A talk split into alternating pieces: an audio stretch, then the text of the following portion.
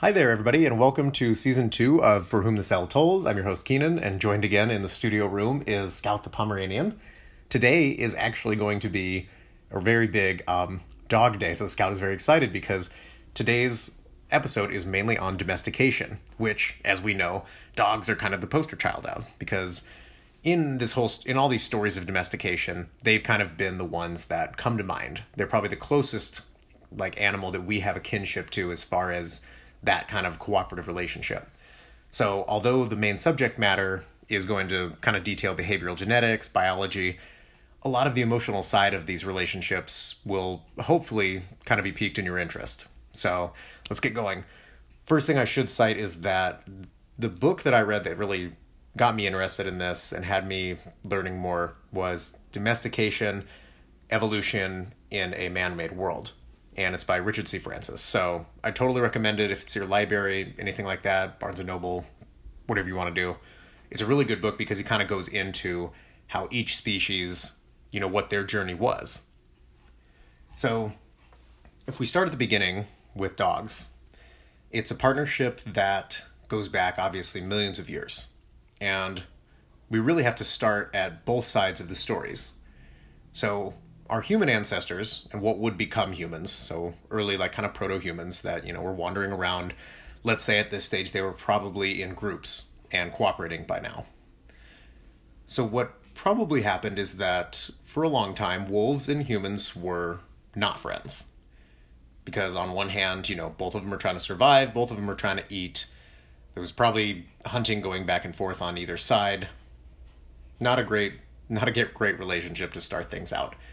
So, like some of the other stories we've started with, what probably happened was one of those immaculate moments, a meeting that only went as well as it did because all the circumstances were right in the right place. So, the evidence mounts that wolves actually probably came to us first, because human encampments, because we were a species that would encamp and would stay in the same place for a little while, that causes waste to build up in a certain spot. So animal waste, like what we were eating. It's likely that a wolf with very low fear, and that's a key right there, is low fear, probably came into the camp, scavenged for food, found some, and was also, at least at some point, at one of these scavenging journeys that it was brave enough to make into the camp, because they knew we were overall enemies. One of these early human ancestors probably made some kind of contact with this wolf. And at that stage, there became some kind of relationship between wolf, what we'll call wolf kind of patient zero, the very first thing to ever be domesticated, unless you're counting some plants, for example. So what started was a partnership, but what it ended as was kind of a change. It was a divergence of the wolf species. So wolves were, you know, wolves back then, and they went one direction to become wolves today. But this patient zero wolf, I keep saying, this first wolf that made contact, it was the divergence of what you can call the dog species. It was the first one to decide to split. And this is where evolution still plays a part, despite the hand that humans are going to have in this, is that the circumstances, genetic or otherwise, that led to that wolf to having a low fear, like, threshold, essentially. It was not afraid of the humans as much as it should be, for all intents and purposes, also met a human with low fear. And some kind of partnership worked out. And what happened was that this wolf probably had offspring, or the humans started to realize there was a pattern. They would bring in wolves, have a partnership, probably share their food with them, and this continued for a while until you had a group of wolves that were very used to humans. And it only makes sense that when you're having more wolves and more wolf babies, only the babies that grow up and are okay with the humans are going to stick around. The ones that were not okay with the humans, they're probably going to leave, or sadly they're going to die, because if they have too much fear of the humans, then they lose the advantage of being next to the humans in the camp. Likewise with the humans, this is a two-way relationship. The humans that could domesticate the dogs and the wolves and had the tolerance for that probably formed their own kind of groups as well. And so they also had an advantage. All of a sudden, you have this mutualistic partnership where you have protection from these wolves, the humans do. You have extra added protection. The wolves all of a sudden have this free source of food. And maybe it's not like a ton of food, but at least they know that we don't have to fear these things. They're not killing us. They're actually giving us food. And so that's when the selection process really started, was humans started selecting for tameness, whether they knew it or not. And with tameness, you can essentially think of it as low fear. The wolves started having so little fear that it became a permanent partnership. So this is kind of the first story. And like I said, it is an immaculate happening that, you know, one human and one wolf with low fear came together. And, you know, maybe it was more than one at a time, but still that meeting happened. And that's what set this all off. So I always kind of think that that's a really cool part of the story. And then, you know, humans went on to, you know, of the list of things that are out there that are domestic, you know, cats, cows, caribou, pigs. You can even make the case that certain plants are domesticated and have undergone this process, or certain bacteria have. You actually find that there is a scale of tameness that can be selected for. So, for example, dogs and cats, dogs actually are selected more for tameness. They're, you know, the domestic dog standard has undergone more generations and more pressure to be tame than the selected cat. That's why cats are grumpy, you know, and that's also why the science is in that, is that you can measure the amount of wildness in something that's left over by how many generations it takes to become feral. So for example, dogs take about 3 generations to become feral. Now remember, it's not like a Pomeranian's gonna last out in the jungle or something. You're usually talking about, let's say, a dingo, for example. It takes about 3 generations for dingo-style dogs to be out in the wild, and then for humans to re-encounter them, and now these dogs now fear them. The 3rd generation. 2nd generation, not as much. They'll still come up to humans. They're a little more wild because they've lived their whole life in the environment, but they still have the genetics behind it. So it's 3 to 4 generations for dogs to go back to being feral. So that's a measurement of how tame they were in the beginning. Cats, on the other hand, usually take about 0 to 1 generation. That means you can take a cat out of a house and leave it in the environment without humans for a while, and you can probably classify it as feral. The kittens it has, they can become feral, and they can live and survive right in the wild, and they won't recognize humans again. Sometimes it's not in 1 generation, maybe it takes 2, but the point I'm trying to make is that you can measure how tame a domestic species is by how many generations of offspring it takes before those offspring no longer care or recognize humans as someone, you know, that as a partner, essentially. That fear builds back very quickly because it's beneficial in a lot of cases to have a healthy dose of fear out in the wild. Not too much fear, because you still have to go out and get stuff and eat and, you know, do all kinds of stuff. But think about like a domestic dog being out in the wild and just going up to a grizzly bear and, you know, trying to say hello. Most of the time that's not going to work out, sadly. So the second story I want to tell, this is actually a pretty popular story. And this is where DNA changes are kind of highlighted.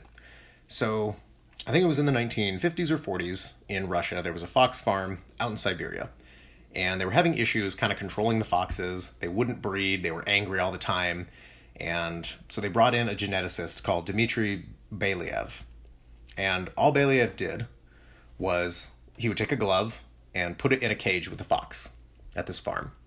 If the fox would cower or it would bite, he would say, okay, this one is a fearful one.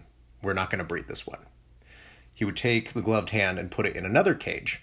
If that fox was tolerant, at least, or maybe even curious, he would say, we will breed this one. Essentially what he was measuring is something we call flight distance now. Essentially, this is what we use to measure fear in animals. So, for example, think about raccoons. Some raccoons have very small flight distances. I mean, they run away the minute you see them. Others will come right up to you and like ask for food and stuff. This is dangerous when it's a flight distance with like a grizzly bear in Yellowstone or something. That's why they say don't feed the bears, because that reduces the flight distance or lengthens it. Whatever makes them less fearful. I'm not an expert in this, remember, I'm just sharing. So Belyaev essentially took all the foxes that, you know, had the predisposition of being nice, basically. They were more tame than their counterparts. They weren't tame as we call it. So full tame, none of these foxes are full tame. But he took the most tame ones he had, bred them. and then he bred those offspring, and then the most tame of those offspring. He did this, and over about 10 years, he essentially achieved tameness in wild foxes. Now, 10 years on an evolutionary standpoint is a millisecond. It's nothing. Belyaev knew this, but, you know, for a geneticist, he was still amazed that it took this long, because even with human direction, Darwin's philosophies were still very ingrained in the geneticists of the time that no matter what you do, this will take years, perhaps thousands of millions of years to accomplish any kind of change. But he did it in a decade. He made domestic tame foxes. One of the best parts about this story, you know, just the leaps and bounds were, you know, of these changes that led to tame foxes that you could hold that would, you know, really like respond to vocalization from humans, things like that, is that there was a domino effect. While he was selecting for tameness, other things came along with it that he didn't intend, but they came along in every single one. There was a physical change. Everything turned, all the foxes, whatever their coat color before was, they turned to mottled gray, black, white. Their ears became floppy. They started to vocalize and bark. And one of the biggest things was that the workers on the farm and the owners, they figured out that the foxes, they would give them pet names for fun. The foxes started recognizing their names and coming when they heard their name. You have to understand with how familiar we are with dogs and their traits is that those traits came about because we selected for tameness over those years. And Belyaev saw this in the foxes because he accelerated the process in 10. With behavioral change came physical change. And that was kind of a crazy finding, something that you could select for, but this whole domino effect comes down with it. And that was kind of the amazing finding, was that tameness in and of itself brings much more with it. So now I think they actually sell the foxes as pets. I'm not 100% sure, but you can, you know, look at the videos of it. They're super cute now. I don't think they use them for their fur at all because they are like amazing and people want a domestic fox and all that. But it's a really cool thing that, you know, that was something that happened basically, and that he was able to see that all these characteristics that kind of dogs have, at least in our view, they can be brought out by just selecting for that tameness. So on dogs too, I mean, I think I actually watched, this is kind of an aside, but I watched a documentary on German Shepherds that serve as war dogs in Afghanistan, Iraq. And, you know, that connection, you know, we talked about the foxes that could vocalize, come back to names, and you see it in German Shepherds and other dogs with, you know, a lot of personality. Not to say that other dogs don't have personality, you know, other than German Shepherds, sorry, Scout. The connection that those soldiers had with their dogs was amazing. And the word that kept coming up to each of them was, I would treat my dog as if he or she was human. She's part of my family. Some of the stories didn't end well. Others ended much better, where the dog did become the part of the family in the end. And I just think that that is a very interesting connection, that this phenotype that we select for tameness brings along a lot more with it than just the tameness. You know, you can really go deep into the relationship between human and animal, and it's very interesting. So kind of the key things that happen that separate dogs from wolves is this tolerance of humans, which we've selected for with tameness. But the real special thing is that dogs can read human interactions. They can read human intentions as well. You can point, and a dog will see what you're pointing at, a well-trained one. That's not possible with any other animal on the planet. And this behavior isn't taught. Something changed that made that perception happen. And that's, you know, something that we still have a really hard time explaining. There's no such thing as a gene that says this animal can now perceive direction. The third thing that they can do is that they can actually tolerize the human gaze. They can accept that. Usually that's a threat in the animal kingdom, is staring, but they can understand it and they can kind of read back into it. And that's something that, you know, another kind of this personality that kind of develops. And I'm not saying that you have to tame an animal for it to have personality. I think that that is, you know, that's kind of a tough thing to cross. But, you know, overall, this is an amazing partnership. And I focused on dogs, I know. And we'll definitely try and focus on animal ethics in another episode, because I still think it's a really interesting concept. So basically, to summarize so far where we're at, and we have one more little section, so the third story in this, and third and final. Summarize where we're at. Basically, dogs and humans came together at a single moment, and that moment was amazing. Just like when the mitochondria jumped into the cell, and all of a sudden you had eukaryotic cell for the first time, or like a functioning cell, endosymbiotic theory. This is kind of one of those amazing, immaculate moments. And I, you know, tell my friends sometimes that when they ask, it's like, I thought that this, you know, there were gradual moments like this. Maybe there were, but there was one that took, as far as we know. And that from that point, those were the domestic dogs, or at least that process was able to happen repeatedly over and over. Second thing was, the selecting for tameness breed comes with physical change. I can't confirm this, but I'm pretty sure that the genes that control adrenaline, dopamine, norepinephrine are actually connected to melanin. So when you're selecting for tameness, you're selecting for a downregulation in adrenaline, so fear goes away. You're selecting for upregulation in dopamine, so they're a little happier. And you're also bringing along with that the melanin. So that's why the coats immediately changed once the tameness threshold was reached. And remember, this appearance that they came with when tameness was reached, it happened just like that. The next generation, once they were tame, they changed their color. And just in one generation, you know, the final generation for tameness. So that was interesting. Third and final caveat, though, or last caveat, I should say, is that if you look at Scout and you look at a wolf, Pomeranian versus wolf, she, you know, you've seen the stats where it says, you know, 95% shared DNA. And that's actually probably pretty close. It's actually probably a little higher as far as complete sequences go. So it's just like the chimps and the humans. We're not 99.9% alike DNA-wise. There's actually a lot of like deletions or insertions or copies that are running around the genome, all changing.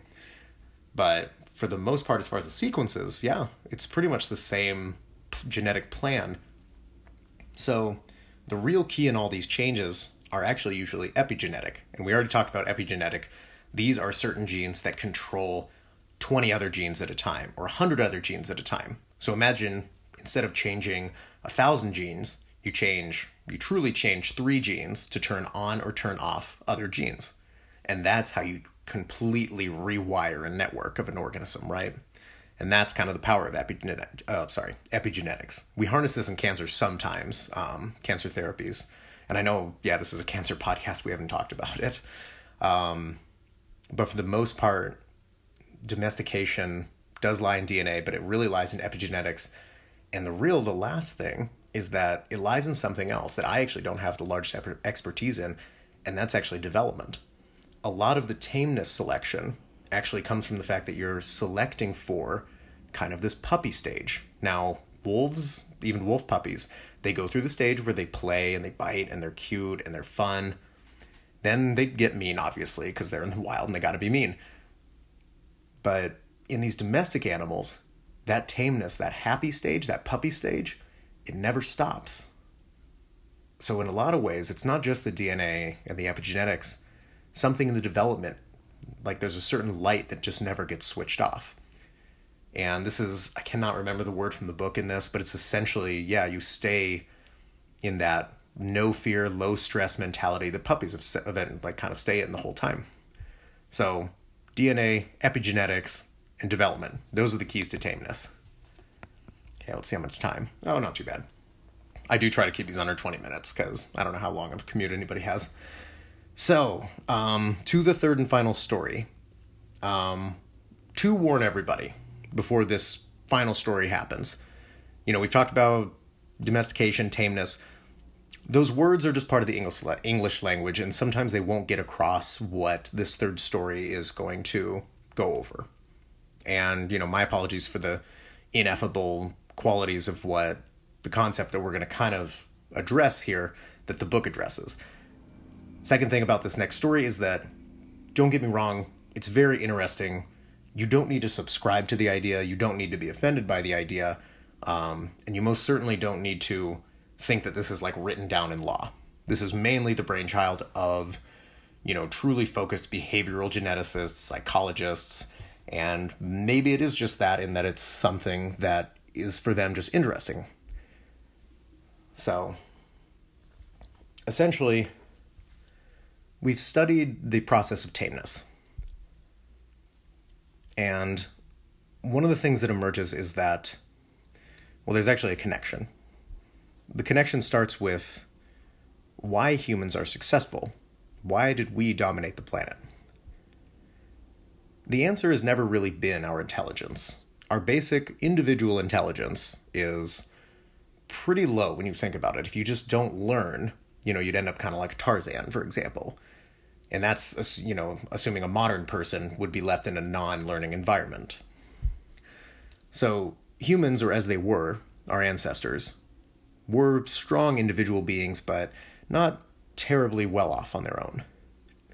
And like all animals, we had a certain flight distance. We had fear. We especially had fear of ourselves and other humans, for example. The power of humanity comes from a degree of cooperativity. And that cooperativity needs a lack of fear. It needed a lack of fear. It needed tolerance of another partner to be accepted into a group and to be allowed to cooperate. Those humans back in the, millions of years ago when we're evolving, our ancestors, those that had too much fear and could not join a new group or cooperate with another human had a lowered chance of survival and thus a lower chance of offspring. Therefore, a lot of people conclude that the cooperativity and the low fear were found in successful human ancestors because then they formed groups. They were able to solve problems that a single one couldn't. Their ancestors that weren't able to join that group, they were left away and they never evolved because they didn't succeed alone. They didn't succeed in too small of a group.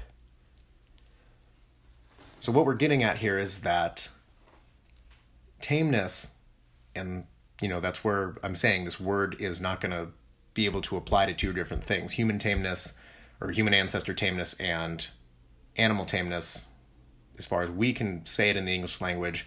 I wish there were two different words, but essentially those humans that were calmed down, essentially the stress was lower and the cooperativity could happen, they were successful.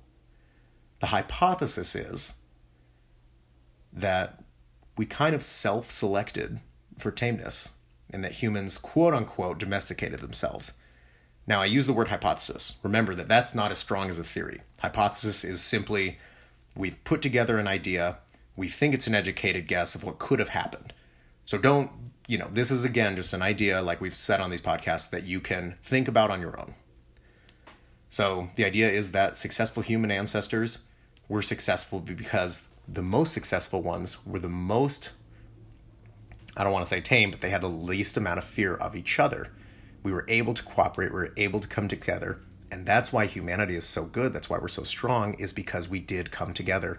We're a cooperative species. We build on each other's intelligence. We build on each other's, kindness, And so the final thing, and remember, this is not my idea, but this is what kind of the book and what some other, what the idea of tameness kind of culminates into, is that the ultimate threshold that we crossed into becoming the most powerful species was facilitated through a beacon of cooperativity, a central goal.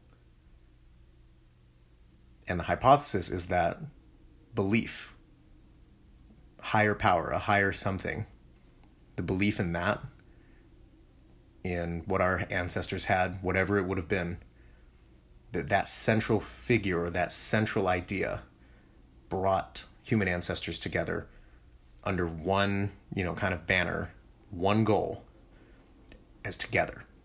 Now, this is more than just a wolf pack or groups of animals. This was, we've already crossed that. This was something amazing and special. And so the hypothesis culminates that It was belief that brought us together and made us truly powerful as a species, because we can compound our intelligence, we can solve problems, invent things, only if we stick together. And so that was kind of the central theme in the end of the book. And like, even the author, even Francis, basically says like, hey, like, this gets pretty crazy. It gets kind of, it's kind of a scary, weird idea. But that's, you know, that's something that you should think about. And I, you know, students that had questions on domestication, we kind of went into this, and they have every, you know, I had all kinds of different opinions in our discussion. And, you know, I definitely think it was healthy, because you got to remember, this is all a big, long time ago that we're thinking on, you know, when this could have happened. You really have to remember this didn't happen, you know, 200 years ago or something. This was like a very behavioral evolution jump that they're hypothesizing. Now, there are plenty of other ways this all could have happened. There could have been other centrifying, kind of unifying principles. So that's 3 stories for today: how dogs met humans, how we kind of uncovered domestication in foxes and tameness, and we saw that genetics kind of carry over with that, and that tameness doesn't just select for, you know, just that behavior, but it selects for all kinds of new physical features too, and other things. And then the final story was, could this have happened to us? Now, there isn't really an answer. It's a hypothesis. So I'll kind of let you think on that. Feel free to use the email. Let me know what you think.